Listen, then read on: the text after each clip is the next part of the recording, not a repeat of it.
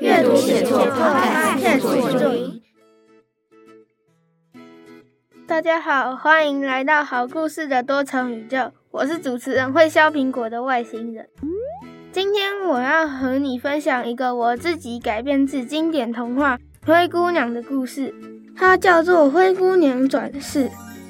我将带领你进入一个神奇的世界，认识爱、勇气和善良。现在，让我们开始吧。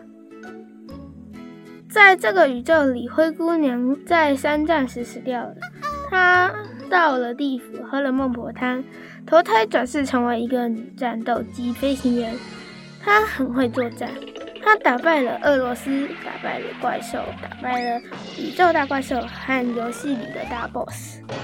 在灰姑娘的团队里，有一个嫉妒他的人，叫做小明保仙带。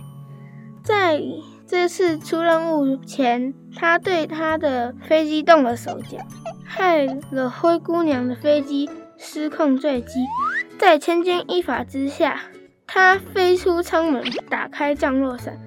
紧急迫降在一个孤岛上，在这座孤岛上有许多野生动植物，如山羌、猕猴、松鼠、鱼、鸟、大树、小草和小花等。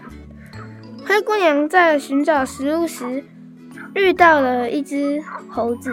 猴子说：“你好，我的名字叫做真牛逼，你可以帮我一件事吗？”他说：“好。”猴子又说。有一个女巫把我变成了一只猴子，只要一个人亲我，我就会变回一个顶尖的科学家。灰姑娘把她变回来，一起在岛上相处，一起制造生活样品，一起实验，一起煮饭，一起吃饭。就这样，一个月过去了，他们做好一个传送门，叫做 Super Oh My God Portal 一五七六九五四。这个东西在第一次测试时。突然冒出火花，整个传送门烧了起来。森林里的动物纷纷赶过来救火，有的拿着水桶，有的灭火。火焰在大家合力下，终于扑灭了。第二次的测试中，portal 是打开了，可是，一下一秒，传送门关了起来，断电了，电线也着火了，传送门再次烧了起来。第三次实验中，坡头终于被打开了。森林里的动物欢呼了起来。在灰姑娘和真牛逼为了报答动物们，让这里的生态生生不息，这个地方变成了一个传说，也就是传说中的动物的乌托邦。所以，他们又为动物发明永远吃不完的食物。当他们一回到现实，科学家真牛逼和灰姑娘。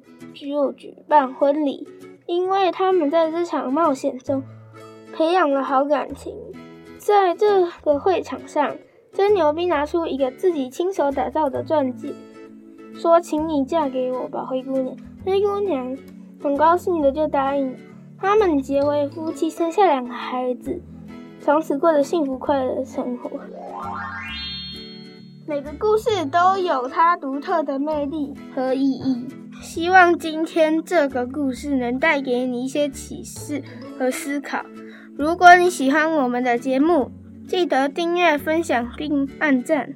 有什么想法，欢迎来到生鲜食材播客的粉丝团留言，都会得到回应哦。我们下次见。